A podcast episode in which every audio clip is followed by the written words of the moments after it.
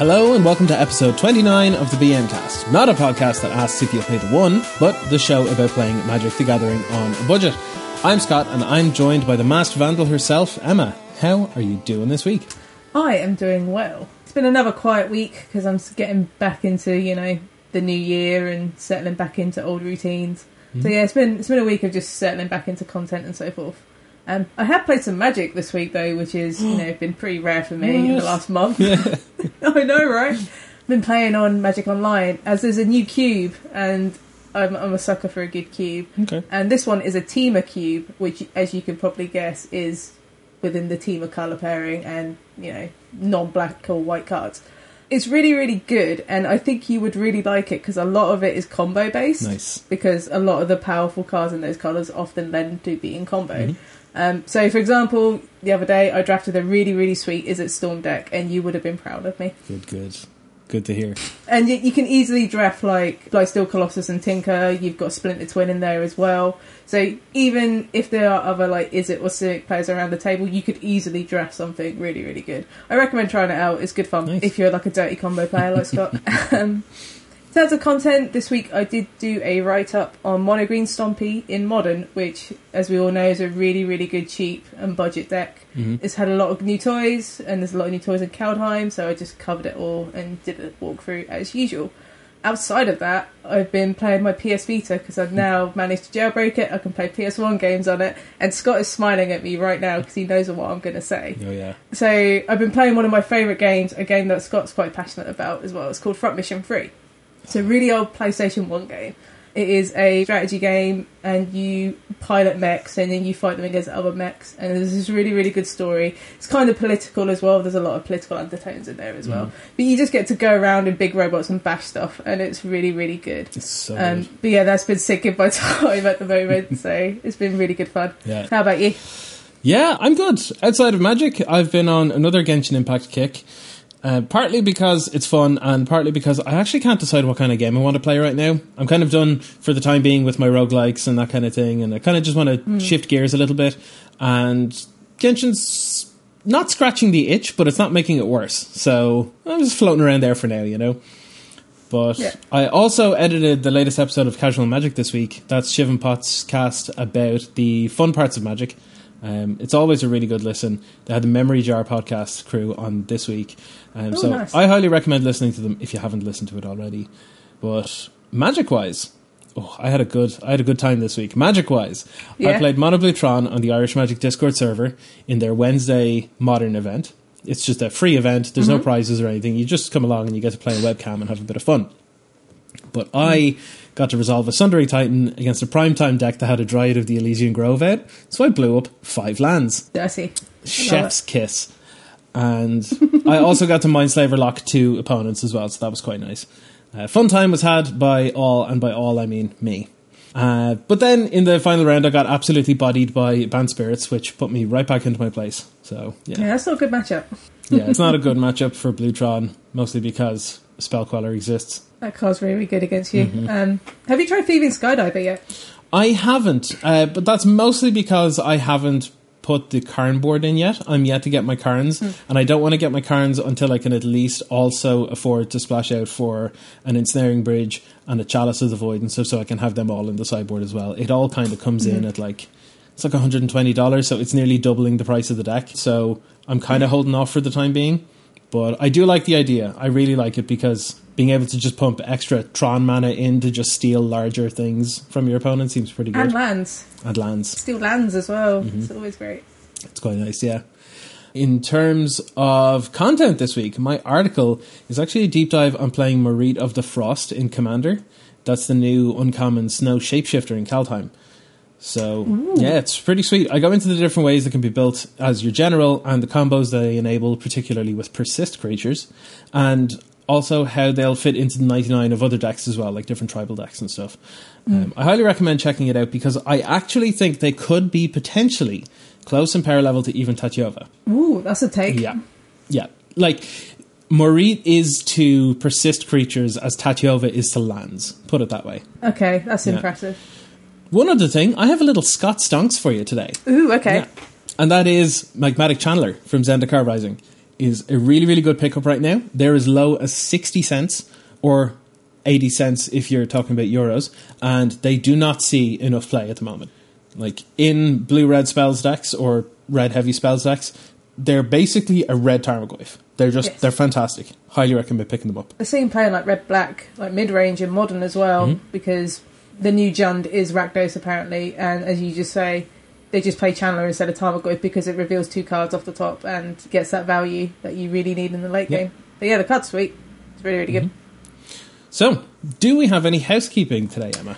We do have a little bit of housekeeping this week. Uh, we would like to give a huge thank you to Everett Brogan, who is our latest patron of the Stonks tier. So thank you very much, Brogan, and enjoy the Stonks.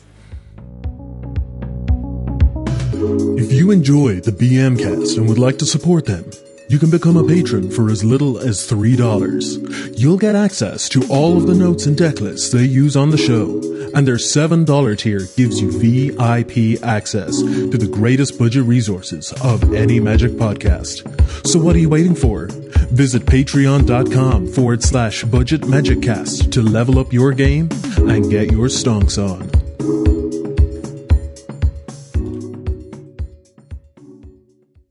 All right, so today we are going to be talking about Kaldheim previews. This is going to be part two of our Kaldheim deep dive into the different things that are coming out through preview season. Before we do that, though, we have a little thing that we want to touch on, which is this week on Thursday, I believe, was a Pauper banned and restricted update. So, as of the 14th of January, Fall from Favor is now banned in Pauper. If anyone hasn't seen this, Fall from Favor is the enchantment from Commander Legends, which is two and a blue, enchantment aura, and it enchants a creature, and it says when Fall from Favor enters the battlefield, tap enchanted creature and you become the monarch. Enchanted creature doesn't untap during its controller's untap step unless that player is the monarch. So, you're looking at this and you're like, how could this be that bad? You know, it, it taps a creature, like that's not that big a deal. It's the monarch. Monarchy is a really rancid mechanic in 1v1. I know that a lot of people argue this. You know, some people think that it's actually really good and some people absolutely hate it. I'm absolutely in the hated camp because generally speaking, if you land the monarchy on your side and you have any kind of way to prevent combat for even one turn, prevent someone from dealing combat damage hmm. to you, you've basically just snowballed and won the game. Particularly in Pauper because nearly every single deck wants to win through combat damage. So if you can prevent that for one turn, you're probably going to be able to prevent it for more turns after that, and it just snowballs. The monarchy is still in Pauper because we still have stuff like uh, Palace Sentinels and Thorn of the Black Rose. They've been there for a long time, uh, but we now also have like Azure Fleet Admiral. Is it? Admiral, Yeah. Azure Fleet Admiral. Then you've got a dedicated monarch in each color now at common, so everyone gets monarch and everyone can snowball, which just creates this really frustrating and stagnant play pattern, which Pauper just seems to be at the moment. Yeah. So the monarchy isn't really going anywhere. It's just Fall from Favor was particularly gross with it because getting it down on turn three was pretty rough, to be honest. Mm. As the time we're recording this, it is the 17th, so it's three days after the ban. So we haven't seen a huge impact so far, but there is likely going to be a very, very strong surge in Tron decks because the monarchy was kind of how fairer decks dealt with Tron, and Tron, if you haven't played it in Pauper, is basically a draw go control deck for the most part, but has access to stuff like mystical teaching, so it can go tutor up stuff or whatever, and it can lock you out of combat. Like I said, combat being the main way to win in Pauper, it can lock you out of combat with flickering Stonehorn Dignitary to remove your combat step, and then something like Mnemonic Wall to get the ghostly flicker back so that you can loop ad nauseum, and basically it's a prison deck at that point. So, without going too far into it, I personally want the monarchy and Tron gone out of Pauper, and it would be lovely to be able to brew in that kind of environment. Mm. But yeah, I don't know. What are your thoughts, Emma? It just feels like every time there's a ban or an unban, it's just you just default back to Tron, like it's that's the starting point again, and that doesn't really feel like a healthy format when you just have this one deck that is just always like, de facto good no matter what happens, just because of the versatility of it and the mm. power it has. I'm glad Fall from Favour is banned because that card was very very heinous and it needed to go. Yeah. But I, I would love to see something else from Trongo because oh, it's clear Expedition Map has done absolutely mm-hmm. nothing. The only thing it has done is it has removed those old, really janky lands decks from the format. Because they used to rely on four expedition map, four crop rotation. Now Yeah. they've only got crop rotation. Yeah, it was it was a weird timing for the band as well because often they release them on a Monday and this one was on a mm. Thursday. So clearly something happened for them to release it on a day that they don't normally release it. It felt like an emergency band to an extent, I guess. Kind of. Yeah, because Yeah. they normally release it on a Monday, then they tend to give like a, a, a pre-warning warning that they're doing it, and then yeah, we'll have to see what the data holds up. I suspect Tron will be really good. Is it will still be playable because it's just a good deck. Um, just have to see what happens. Yeah. Now, the day that this comes out, this podcast, it will be the 21st. It, two days after this is going to be the Magic Online qualifier tournament. And it's going to be Pauper. So hopefully we'll see more information from that. If it shows up that there's one deck in particular that stands out, probably Tron, let's be real, then yeah, maybe we'll have to take it from there. Now, Pauper isn't the kind of format that's particularly fast to have anything done to it because it's not a hmm. high priority, generally speaking. But it is so fun, though. It is really fun, and the issue you're going to have, yes, you're going to see some people playing Tron, but then you're going to have people who don't want to play Tron because they don't enjoy that style of deck, but they don't want to play anything else because they know it's going to get trampled by Tron. So you, as a result, you kind of lose players and you lose that creativity. Yeah. And like like yourself with the Walls deck, like that is a really cool and innovative deck, but you know, Tron, it's just Well, Waltz happens to be really good against Tron. yeah. but then it also just- just loses to an awful lot of other stuff in the format. It's basically the Yeah, Tron hate deck, so, like, maybe you should play that next week if you ever fancy the Pauper challenge. maybe. Maybe. Enough talk about Pauper for now. We will see what happens over the coming weeks and if they finally have the wherewithal to actually go directly for the throat with Tron. It would be nice, Mm, but I don't know. But that aside, what we're going to do today, we are going to be talking about the Kaldheim previews thus far, and specifically the rares and mythic rares. We're going to be going through our top fives. Right, so I have a top 5 Emma has a top five. We've tried our best to make sure that we don't have too much overlap, and we're going to just have a quick chat about each card and just see what we're excited about to give you an idea of what we're looking for in this set and what we're excited to play with. Yes, we are ignoring the stuff we talked about last week. So I believe there was a handful of rares that we Mm-hmm. talked about last week. So this is like a new top five. A lot of it's stuff that's been previewed within the last week or so. But yeah, Yeah. should be good. All right, so I guess I'll start off with my number five, and that is Battle of Frost and Fire. Typical.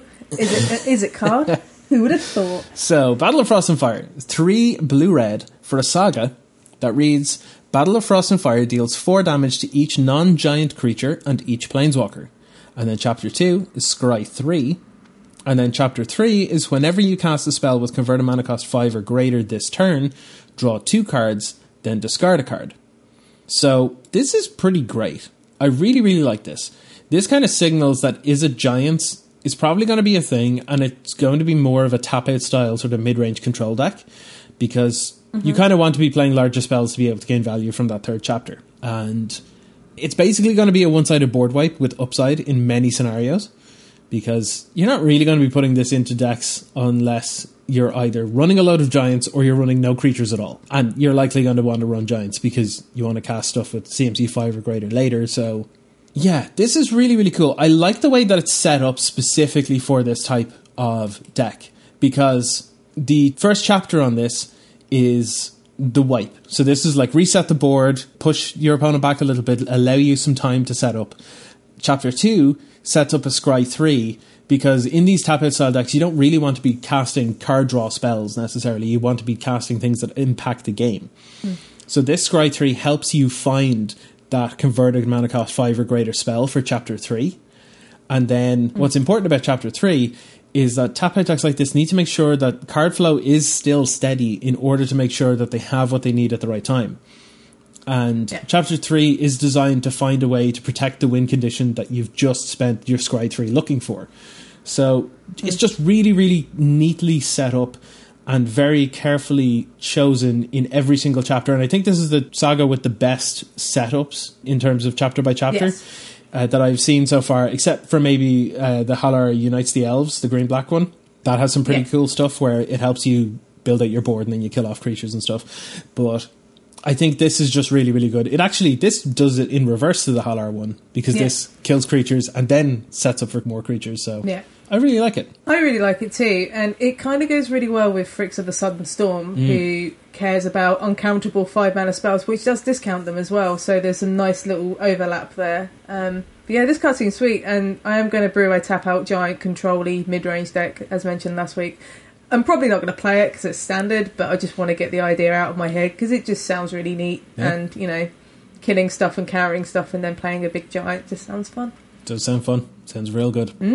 So my number five is Ascendant Spirit. So Ascendant Spirit is a snow creature. It is a spirit. So for one blue mana, you get a one-one, and it has three abilities. Uh, the first one is you can pay two snow mana. Ascendant Spirit becomes a spirit warrior with base power and toughness two free. It's a pretty good rate. Mm-hmm. After that, you can pay three snow mana. If Ascendant Spirit is a warrior, put a flying counter on it, and it becomes a spirit warrior angel with base power and toughness four four. So it's kind of like a bad-ish Serra Angel, missing the vigilance, but it's, this is Serra Angel essentially. After then, you can pay four snow mana, and if Ascendant Spirit is an angel, put two plus one plus one counters on it, and it gains whenever this creature deals combat damage to a player. Draw a card. Mm-hmm. The reason I quite like this card because it references one of my favourite cards in Magic, which is Figure of Destiny, which is one of the cards that got me into Magic originally. In Standard, like historically, these kind of cards are often quite good just because it's a really good mana sink and it allows you to be aggressive. Mm-hmm. And another good thing about it is that you're not limited to paying blue snow mana to increase the power and toughness. Yeah. You can play like a three color, four color deck if you so wish, and just put all your mana into this, and then you've got like a win condition. Yeah, it's just it's just a really really cool card. Even back in Kanzatake standard, you had Warden of the First Tree, which saw a lot of play in Abzan builds, just Mm. because it could become this big threat in the late game. And I can see the same here, and, and it's a spirit. Spirit might be relevant in like Pioneer or even Modern, like as a as a fun win condition later on. Yeah, I, I think this card's really really neat. Yeah, it's pretty cool. I might think about putting one or two of these possibly into my mono blue tempo deck for Pioneer because it can Ooh. always deal with an extra couple of one drops. And this can just sort of grow in the late game as well, so it's nice. Yeah. Yeah, I imagine it's fighting with Spectral Sailor, right? Well, generally speaking, I want to have sort of at least 10 one drops. So it's usually hmm. four Siren Storm Tamer, four Spectral Sailor, and then two or three others. And the other one drop that I'm trying out at the moment is Merfolk Windrobber from Zendikar Rising Ah, yes. because it's flying, it mills over stuff which could be relevant later for being able to sacrifice itself to draw a card and that kind of thing. And Yeah. it's not particularly fantastic, but Ascendant Spirit might be a little bit better. It's also Hmm. worth noting that the last activated ability on this can be activated more than once, just FYI. Yes. You can then put another two plus one plus one counters on it and then also give it a second instance of whenever this creature deals combat damage to a player, draw a card. Yeah. I think at that point it's hardly going to really matter because you're going to have a massive chonker that's punched in a few times already and drawn a bunch of cards. But it's nice to know that you can do it more than once. It's like the Karn Liberated's minus 14, isn't it? It's just the I don't need to do this, but I can do this if I really want to. It's just a nice option to have. Um, the only and the only adjustment you've got to make is just add some snowlands, right? That's it. Yeah. Seems it seems a pretty easy upgrade, right? It's just seems quite good. For sure. All right, number four on my list. I have Realm Walker. Realm Walker being two and a green for two three shapeshifter with changeling. When it enters the battlefield, you choose a creature type. You can look at the top card of your library at any time, and you may cast creature spells of the chosen type from the top of your library. So it's just great. It's just universally really, really good. You know, stuff like Vizier of the Menagerie and that kind of thing has seen plenty of play in the likes of Commander, and this is hmm. essentially a tribal copy of it. And it's clear that it's intended for tribal decks. I can see this showing up pretty much everywhere. You know, like from standard with elves and that kind of thing to pioneer could splash green in humans or insert tribe here. I don't know. I, I'm not used to playing pioneer lately, so You have in Pioneer you have humans, mm-hmm. which is basically Orzhov or Mono White, and then you have spirits, mm. which is normally Azorius at the moment. I don't know if it will go in Bant spirits because you tend to run a lot of non-creature spells as mm. well. But I can definitely see this in elves because it, it kind of reads like an experimental frenzy, and if you've just got Yeah. like loads of one drops and dorks and stuff, you can just go off, and that sounds great. Maybe like goblins. I don't know. I know you have Maybe. Snoop, but maybe there's like a potential for like Gruul goblins with Grumgully or something. I don't know. There is a combo version of goblins that runs Grumgully to do the whole sacrifice Mm, thing yeah. with is it murderous redcap? Uh, it's, yes, you have Yeah. Murderous Red Cap. You can do something with Kiki Jiki as well. Like there's another combo with that. Um, yeah, it just seems really, really good. And if your curve is low enough, you can just explode. Pretty much, just gum up your board with threats. It Yeah. sounds great. Absolutely. How about your number four, Emma? What you got? So my number four is also a green card. My number four is Old Growth Troll. So for three green mana, you get a creature troll warrior, which is a 4 4 with trample, which already is a really, really good rate. When Old Growth Troll dies, if it was a creature, return it to the battlefield. It's an or enchantment with Enchant Forest you control, and Enchant Forest has uh, tap, add 2 green, and it has another ability where you pay 1 generic mana, sacrifice this land, create a 4 4 tapped troll warrior creature token with trample.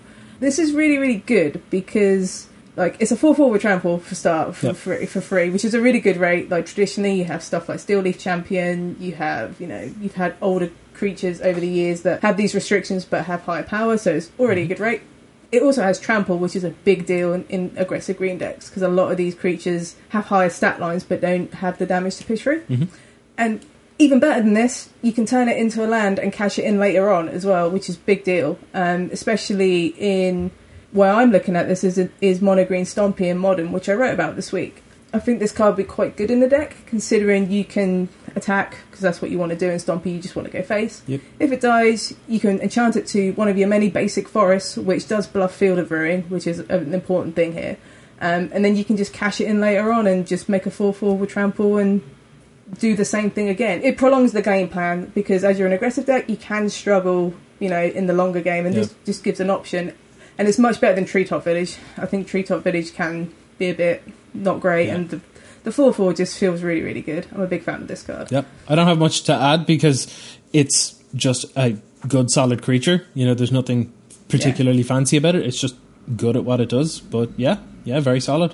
It will see a lot of playing standard in like the green food decks, I suspect. It's also really good in mono green Stompy in modern because it helps the pips for Aspect of Hydra. So Yeah. the is very, very important. You might have an issue where it might cause some tension with like Steel Leaf Champion because you don't want to oversaturate on free drops, but there's definitely room to run like a couple of these just as a, a late game insurance option. Yeah, I'm a big fan. Yeah. Yeah, it's pretty sweet. Next one we got is a number three for me, and that's the Raven's mm-hmm. Warning. So this is one white blue for a saga. It's the second saga we're talking about today. And on chapter one, you create a 1 1 blue bird creature token with flying, and you gain two life. And chapter 2 is whenever one or more creatures you control with flying deal combat damage to a player this turn, look at that player's hand and draw a card. And then chapter 3 says you may put a card you own from outside the game on top of your library. So this is a weird collection of things on a card. And it's It is a very unusual card, isn't yeah, it? it's it's a bit strange, all right. I I love the flavor because the creature with flying here is the bird, the raven, and when it deals combat damage to the player, you get to see their hand. That's the warning. I get that. That's really cool. Yeah. And what I like about this is that for Lexa Standard and maybe even Pioneer, a three mana wish is really good. And you could potentially put this into a blue Eye flyers list. This could possibly even show up in something like Spirits and Pioneer for some long game stuff. You know, you can just play this, with, hmm, get a, attack in with a couple of things. You get to look at their hand. You get to see if you need to hold up a spell queller or something or this kind of thing. That seems pretty decent. And then also draw a card and then get something from outside the game. That part in particular, to me, feels like this is going to go well in something like Control because something that Control players have hated for years is actually putting win conditions in the deck in the first place. So Yeah. they can just put it in their sideboard. You know, you just have a Dream Trawler in the sideboard or something, and then just bring that in Gross. and there you go. There's your win condition. You know, your win condition now only uses up one slot in your sideboard or something is pretty decent. So And if you want to be super greedy in standard, just play Yorion with this. You'll have a lot of fun. yeah, I mean, for the most part, pairing permanence Yeah. with Yorion is is a pretty good idea. but Yeah. but yeah, If you didn't know, Yorion's really good with sagas. Mm. Just FYI. yeah. but yeah, it's it's weird. Like it feels like there's some sort of slight tensions with a couple of different things here. Like you want to tap out, but then you don't. But then that kind of thing. But I don't know. I just think it's really really cool. I think there's probably a number of places that this can end up being pretty good. Like it might be the best or most flexible option for say a flex slot in these colors. Just in general, you know, like if you're unsure as to what to use in a flex slot in a blue white deck in general, this might actually just be the choice that is never bad. It's never amazing, but it's never bad, if that makes sense. So, yeah, Yeah. I like it. I like it too. Um, so my number three is a card that people have been talking about a little bit on Twitter, uh, which is Mystic Reflection. So for one generic and a blue, you get an instant. Uh, Scott is nodding aggressively right now because he is also a big fan of the card. Um, so it's an instant. Yes. You ch- so you choose target non-legendary creature. The next time one or more creatures or planeswalkers enter the battlefield this turn, they enter as copies of the chosen creature, and it has Foretell one blue. This card seems really, really, really good. It's going to see a lot of play in Commander. It can pair up really well against all the good token generators in, in Commander. You can put it on the stack, make copies. It can be quite confusing to play with because it's all about timing. So, for example, uh, what you can do, so say for instance your opponent has a 1 1 token on play, and they go to cast an Ugin the Spirit Dragon. In response to the Ugin the Spirit Dragon cast trigger, you can go, oh well, Mystic Reflection that 1 1. So when the Ugin comes in, it comes in as a 1 1 creature and not the Planeswalker. Yeah. That just seems really, really powerful. It's a really good, it's a proper Yu Gi Oh! activate your trap card card, It isn't is, it? It's yeah. like, it's so good. It just makes people have to play around this card continually. You can just leave up the mana or have a Foretell card like hidden, Mm-hmm. and people have to respect it just because it is such a blowout. If you know you you have it, it's going to be one of the biggest feel bad cards I think in the next year or so. It's yeah, it's definitely going to be a a thing. It's it's a lot of fun. I got to be honest. It's it's it looks like it's going to be a lot of fun because like I'm I'm even looking at this in terms of like modern even, you know, Yeah, because I'm definitely going somewhere modern. yeah, because you could do something ridiculous like say against Tron. You know, you can flash in a Snapcaster, cast this from the bin, targeting itself, the Snapcaster, in response to your opponent casting, say, like a Karn Liberated, and be like, okay, well done, you've now got a Snapcaster. Also, like your win condition's terrible.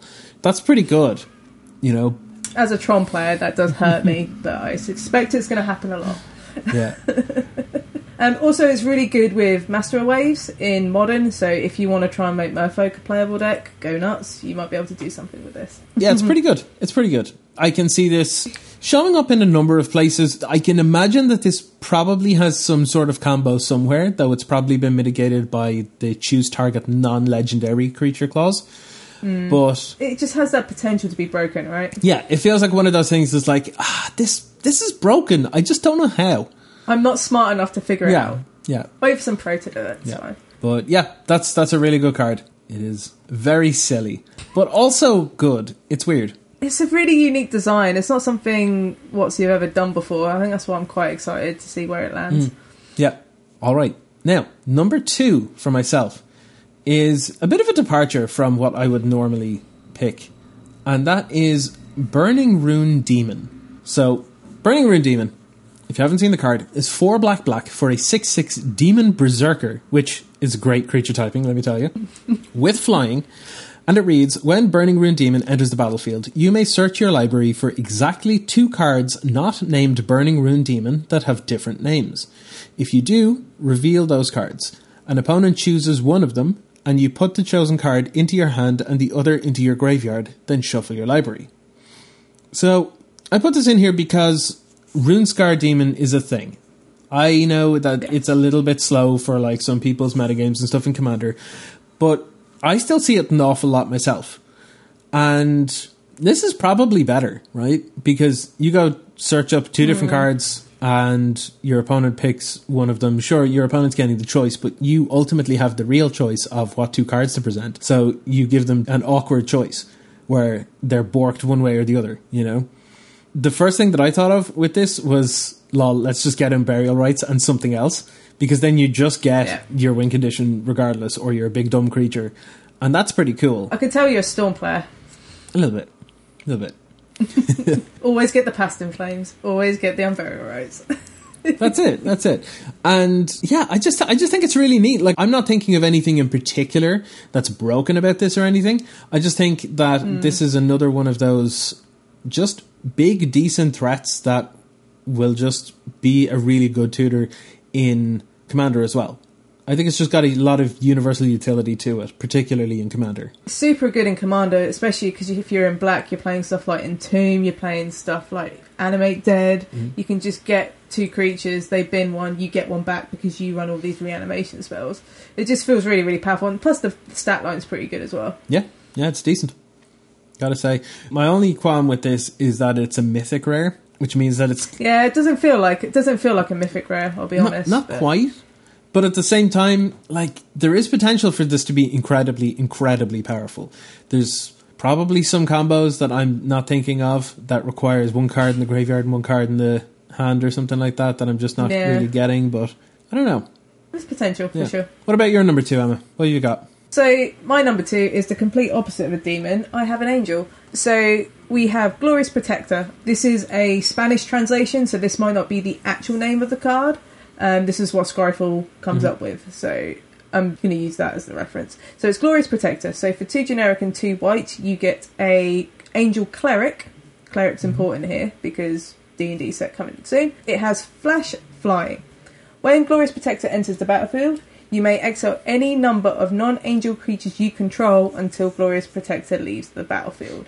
It's got Foretell of two and a white, and it is a free four. Hmm. So this is basically like a newish Restoration Angel, and I actually think this is going to be quite good. I can see it cropping up in perhaps Pioneer Blue White Control, but definitely in Modern Blue White Control, especially when you have ways to bounce creatures back with like a Teferi minus on Time Raveler, and you just get all your ETBs back, such as like Wall of Omens, Skyclave Apparition, Vendilion Clique, like Torrential Gearhulk hmm. if you're feeling fancy. You know, it's just there's a lot of potential, and it's a really good way to protect your threats against like a board wipe. So you can get rid of this, and then you, you've got your board back. Hmm. It just seems really, really good. And free four for four mana flyers always a good rate. Yeah. And plus, I love Restoration Angel as a card, so Yeah, I think it's quite good. Yeah, it's pretty cool. I quite like it.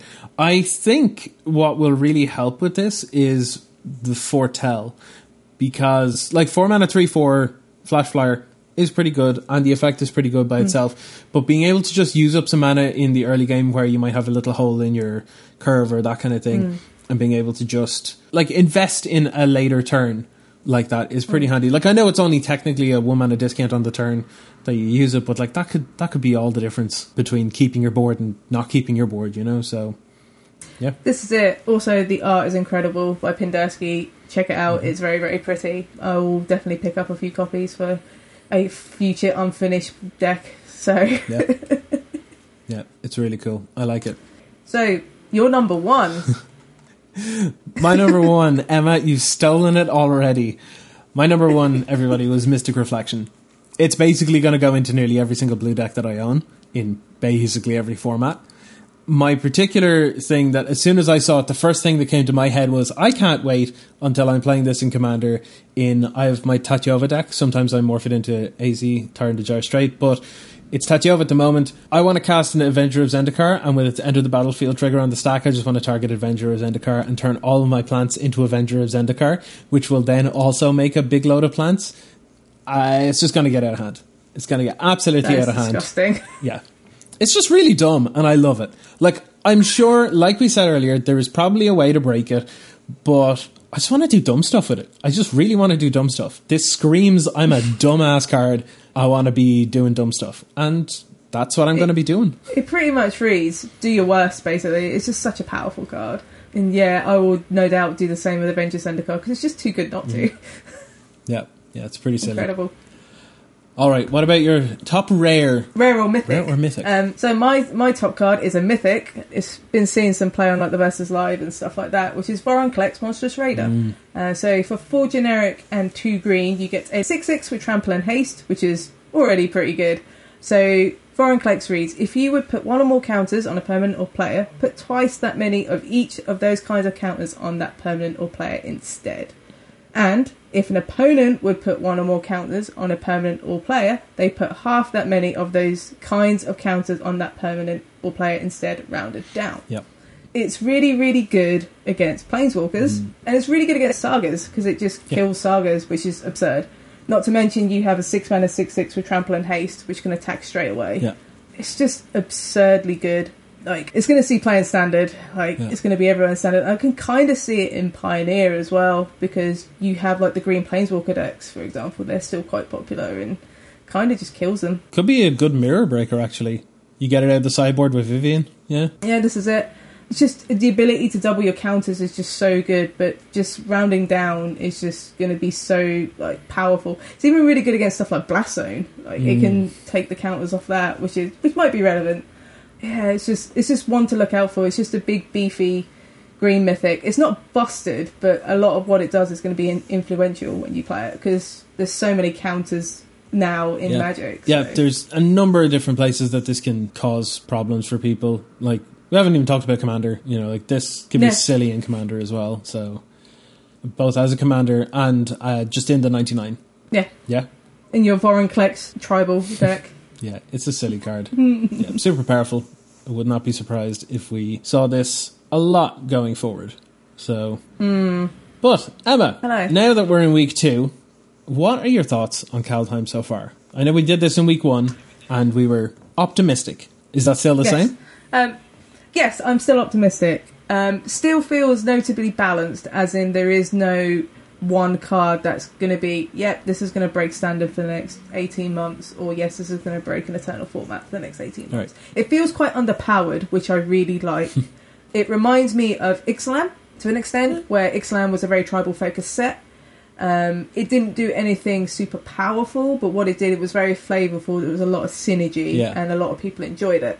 Which, as a result, I'm really sad because I really enjoyed Ixalan Limited, like pre-releases and stuff, because it was quite an aggressive format, and Kaldheim kind of looks to be the same. And I love playing aggressive decks in in Limited, so it's kind of a missed opportunity. I kind of wish I could play in paper, but it looks great. Like the flavors there, the art is great, the cards look great. You know, there's a lot of fun build arounds in different colors and different tribes. So there's a lot of diversity. There's a lot of options available. So I'm quite excited.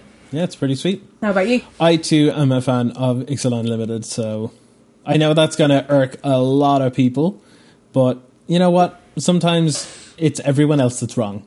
Sometimes Oh, yeah. aggressive limited is just fun, and I'll, yeah, that's it. Two drop limit is the best limited. Like you just attack with pirates. What more could you want? My my absolute favorite was Rivals of Ixalan playing the blue white chicken control, where you just oh, had Oh, the yes, two five was good. flying chickens that had like vigilance, and you just basically drafted two of those and then a bunch of like counter spells and card draw spells, and you essentially couldn't lose. But yeah, it was great.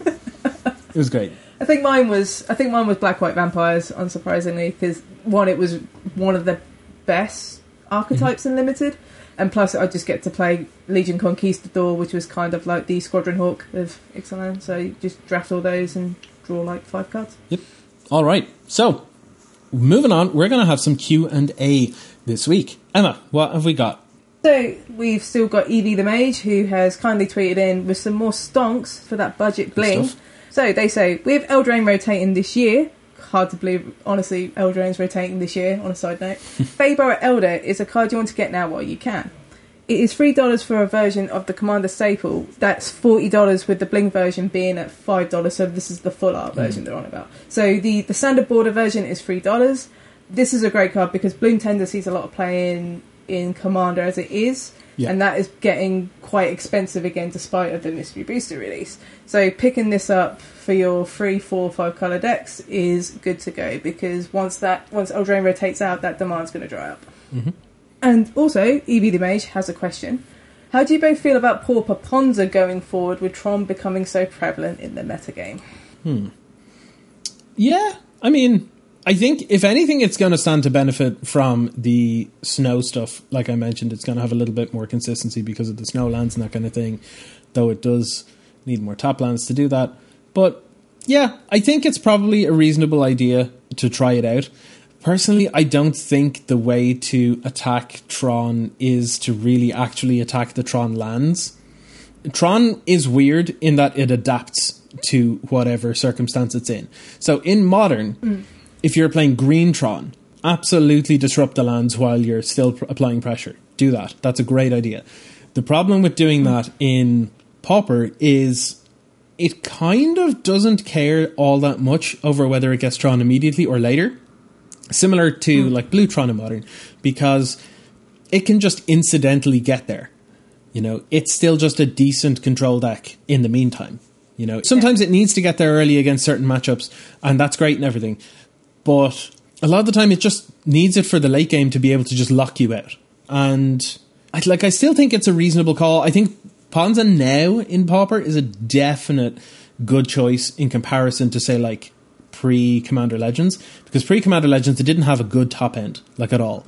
It had like hmm. a couple of Ulamog's crushers and was like maybe this is good enough. But now because they have the cascade threats and like boarding party has haste and everything like that is critical. You can capitalize on the damage that you've dealt to their mana base and maybe even do more. Again, like you can cascade into another like Mwonvuli Acid Moss and ramp yourself while also casting your game ending mm. threat. Like that's a good mm. plan. It is a little inconsistent because it can cascade into like an Arbor Elf or something, but you know what? You got to roll with the punches sometimes. That's that's Cascade, isn't it? It's very hit or miss, unless your deck's like built particularly to always get the hit. But no, like Ponza seems really good. I don't know how good Cleansing Wildfire would be because again, you don't want to tap the mana base, but at least it, give, it does give you some card draw, which might be a good mm. option. There are very few basics in Paupertron at the moment, if any at all. Mm. Sometimes they run one, Oh, okay. maybe. But yeah, probably a good call to try a cleansing wildfire. Mm. Yeah. Nice. All right, so we have a question from Zach.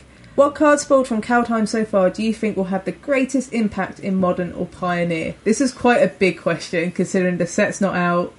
We don't have any data to go hmm. off. So this is kind of like a bit of a stab in the dark, isn't Kind it? Kind of, sort of. Well, at the moment, as of the time of recording this, there's still roughly 35 cards left to be spoiled. Now, the chances of us actually finding hmm. anything truly broken in there is not particularly high, but still, we don't have all the information at this point. Personally, I don't think there's going to be anything that's going to be like a strategy defining card or anything like that. Nothing has really stood out. But I do think there are a couple of good utility cards. Like, for example, Ravenform, like I said last week, is going to be really, really good to be able to Yeah. deal with the Chalice on 1 or Chalice on 2 because it has CMC 3. That's going to be nice. Maybe the snow duels, if, say, snow control and that kind of thing starts becoming more of a thing again, you'd be able to use the snow duels instead of the triomes and that kind of thing. But I think the one that's probably going to have the biggest impact for me, I think, is Weathered Runestone. That's the two mana, essentially Grafdigger's Cage. And the reason that this is Yeah. important is because it gets around Chalice on one. So you can run this in, say, like your current decks that have chalices in them, you know, say like Blutron or Etron or whatever, and not have to worry about the nombo of Grafdigger's Cage and Chalice on one. I think that's probably the Yeah. biggest thing so far. Yeah, because even with Weathered Runestone, so you get it with like Pithing Needle and Sorcerous Spyglass. A lot of the times, these decks will play one of each just to hmm. respect the the escalation on Chalice of the Void. And I can definitely see it here where you're going to have one Grafdigger's Cage and one Weathered Runestone if you anticipate, you know, Graveyard, hmm. Focus, Reanimate sort of metagames. I think for me, I'm quite hopeful that Glorious Protector sees some play because I just really, really like the card and it's just got a lot of potential given like all the ETBs in modern and hopefully it brings something back to like um, blue white control or like Bant ephemerate style decks. It might be a good good option. Yeah. I like I like dirtly blinky nonsense and I just want it to be a thing. Yeah. So we also have a question from Fire Alejandro who says, Hey Scott and Emma. I've been playing Izzet Prowess in Pioneer. I've been playing against a new friend I made, playing through a webcam on my store's Discord, and he's been on Blue White Control. This seems like a matchup an aggro deck should win, right? However, until I don't side in my tempo spells, uh, so my counter spells and my planeswalkers, I always lose. Can you have a look at my list to see what things I should maybe change? I'm already thinking about changing Of One Mind and the Treasure Cruise for a place up of Light Up the Stage and Two Brazen Borrowers. Okay. One thing to keep in mind is that I haven't played against any other deck, so I don't know if the matchup is just bad for me or I should change the deck more for a tempo list by adding the Walkers and maybe some Drakes and a Niv Mizzet. Okay. And he's, he's, he's supplied us with the deck list as well, which we'll kind of go through with in a minute. Okay, cool. So if anybody that is a patron wants to see the list, we'll add that into the show notes. So what I'm seeing here is a lot of good cards. There's an awful lot of good cards that I like. The the first thing that I noticed was that this kind of feels like it's sort of trying to be two different decks, if that makes sense. So you're seeing stuff like the Monastery Swiftspears and the Soulscar Mages and that kind of thing. But then you're also seeing bigger spells here like the Chandra Heart of Fire and that kind of thing. And these are all still good cards. Don't get me wrong, every single card that is in this list is still a decent card. It's just some of them don't play nice with each other. Like for example, there's there's a very low land count to include a five mana planeswalker. Like there's 19 lands and then two Spikefield Hazard as well. So technically 21 lands. And that's a little low, even with all the cantrips that crash through and opt in here, to get up to a five drop. And with that, there's only one of them in the deck as well. So it almost feels hmm. like this is some sort of like hedge against a particular. It feels kind of like a main board cyborg card, if that makes sense. I'm not a fan of Chandra Heart of Fire or kind of the Bonecrusher Giants in here. Personally, mm. Bonecrusher Giant, absolutely fantastic card. I don't think it's quite the thing that this kind of really slimlined, aggressive Izzet prowess deck kind of wants to do. I don't think it's the right kind of thing for it. But it definitely has a home in, say, like an Izzet spells list. So, Emma, is there anything that you want to add to this as well? I think I agree with you. It's very weird to see this as a prowess deck, considering there is like a planeswalker in here. This just seems a very like, I agree with you. It feels like either it's an, Izzet mid range deck or is it a prowess deck? It's trying to do too many things at once, and that can happen if you're just playing against one particular mm. deck all the time, and you have like you have this tunnel vision. Like I need to beat this one deck. However, you need to think about what about the other decks because what might be good against blue white control might be terrible against everything else. If you're interested in playing like a proper prowess style deck, you really want your mana curve to be as low as possible. Mm. So the Chandra needs to go like the Chandra and the Cyborg can probably go as well. I'm not too big of having anything over three mana in my prowess decks, but that's my mm. preference. But yeah, I, I, agree with you. It needs to have a much lower curve because you're just going to have these dead cards. Like you're just going to have this Chandra in your hand and you're just not going to be able to cast it. Yeah, that's pretty reasonable. All right, Joe. So what we've ended up doing is we have looked at the two different directions that this deck feels like it's going, and we've actually made two different versions of the deck. So there's an Izzet Prowess and then one I've labeled as Izzet Spells. So Izzet Prowess, what we're doing is we're basically cutting back all of the unnecessary things. So a prowess deck like this needs to be slimlined, like as slim, as low to the ground, and as tight as humanly possible. And making sure that there's enough burn in there as well to actually get the reach that you need to close off the game too. So mm. we've pulled out stuff like the Bonecrusher Giants and the Young Pyromancers because they're slower, more grindy kind of thing. You can have those in the sideboard. We haven't updated the sideboards for these, by the way, because you said you only play against the blue white deck, so technically you could have 15 sideboard cards dedicated to beating control if you want to. But yeah, so what we've gone with instead is we've maxed out on as many of the prowess creatures as possible. So we've put a playset of Stormwing Entity in there because you're playing so many low to the ground spells and you've got so many cantrips and stuff that it's very easy to get to three lands for sure. So you can easily play one spell on a turn where you have three lands. You know, say like it's a, a shock to get rid of a creature, and that'll proc your Swiftspear and your Soulscar Mage. And then after you've dealt damage with them, you can still play a Stormwing Entity, set up your Scry for the next turn so that you can draw a spell for the turn, maybe cantrip into another spell, really get the ball rolling. So it's very, very much honed in on specifically the prowess plan. And if that's the direction that you want to take the deck, which in my opinion is the best way to take the deck because it's just super, super fast, super aggressive, super fun. And you get more games of Magic in this way. You know, you know in the mm. first like five turns whether you're going to win this game or you're going to lose this game for the most part. And yeah, it's really sweet. One thing I do like about this is the only thing in this is a deck that you rely on the graveyard for is Treasure Cruise and that's pretty good because mm. A lot of decks that are Izzet have a tendency to rely on graveyard stuff for spells and that kind of thing. So I really really like this version for basically just blanking anything to do with graveyard hate. Like if they want to sideboard into ways to beat you, they have to focus on like removal and stuff, and that means you can focus your sideboard cards on counter spells to protect your creatures instead. Mm.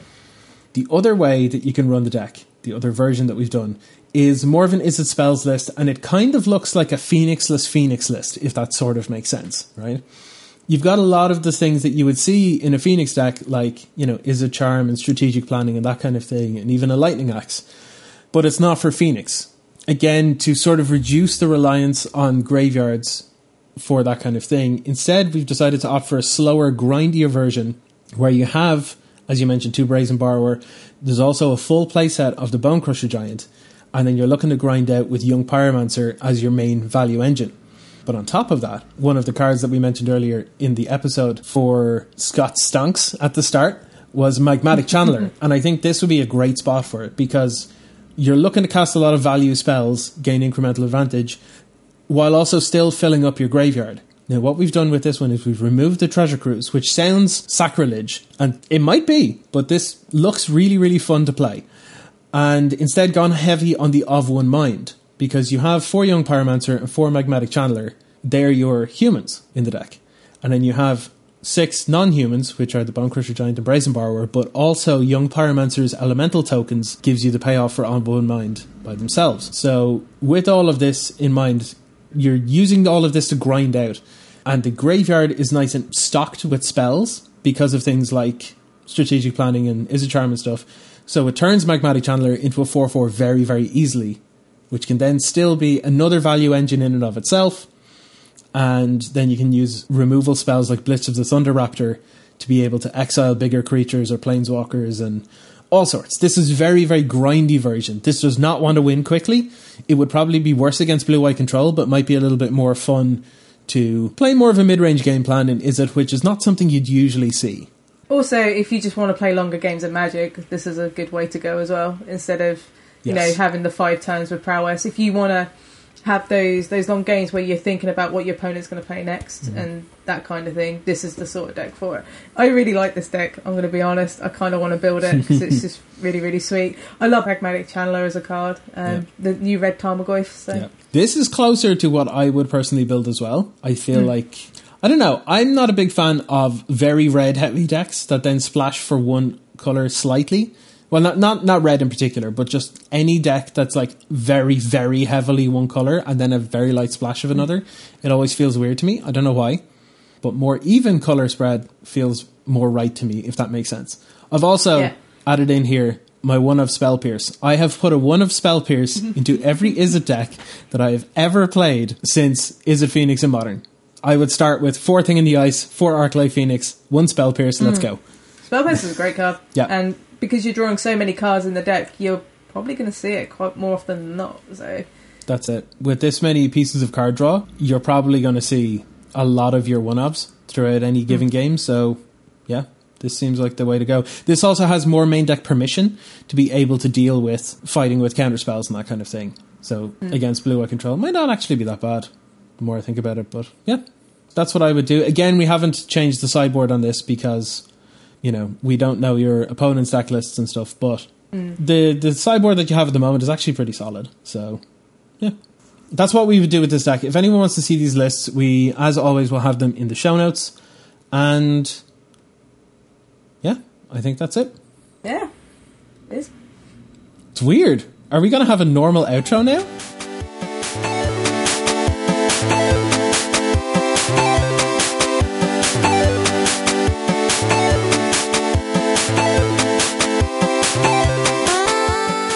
Thank you for listening to us here at the BM Cast, and a special thanks to our patrons. At the Cheering Fanatic tier, we have Alejandro, Kilgore Trout 503, Max Makes Magic, Odin Egan, Philippe Delmotte, The Jez Guy, The Joe Cheney, Bradley Rose, Stephanie Pace, Ian Holland, and the Pauper Guild. And at the Stonks tier, we have Anga Orr, Scott Creech, Simon Grip, Brian Madden, Ryan Collins, Nerblin, and Everett Brogan. Thank you all so much for helping to keep this podcast on the air. We can't thank you enough. If you want to support us, head on over to patreon.com forward slash budget magic cast. If you have any questions, comments, or sweet brews, you can email us at budgetmagiccast at gmail.com or message us on Twitter at the BMcast. We'll be back next week to give you even more bang for your buck.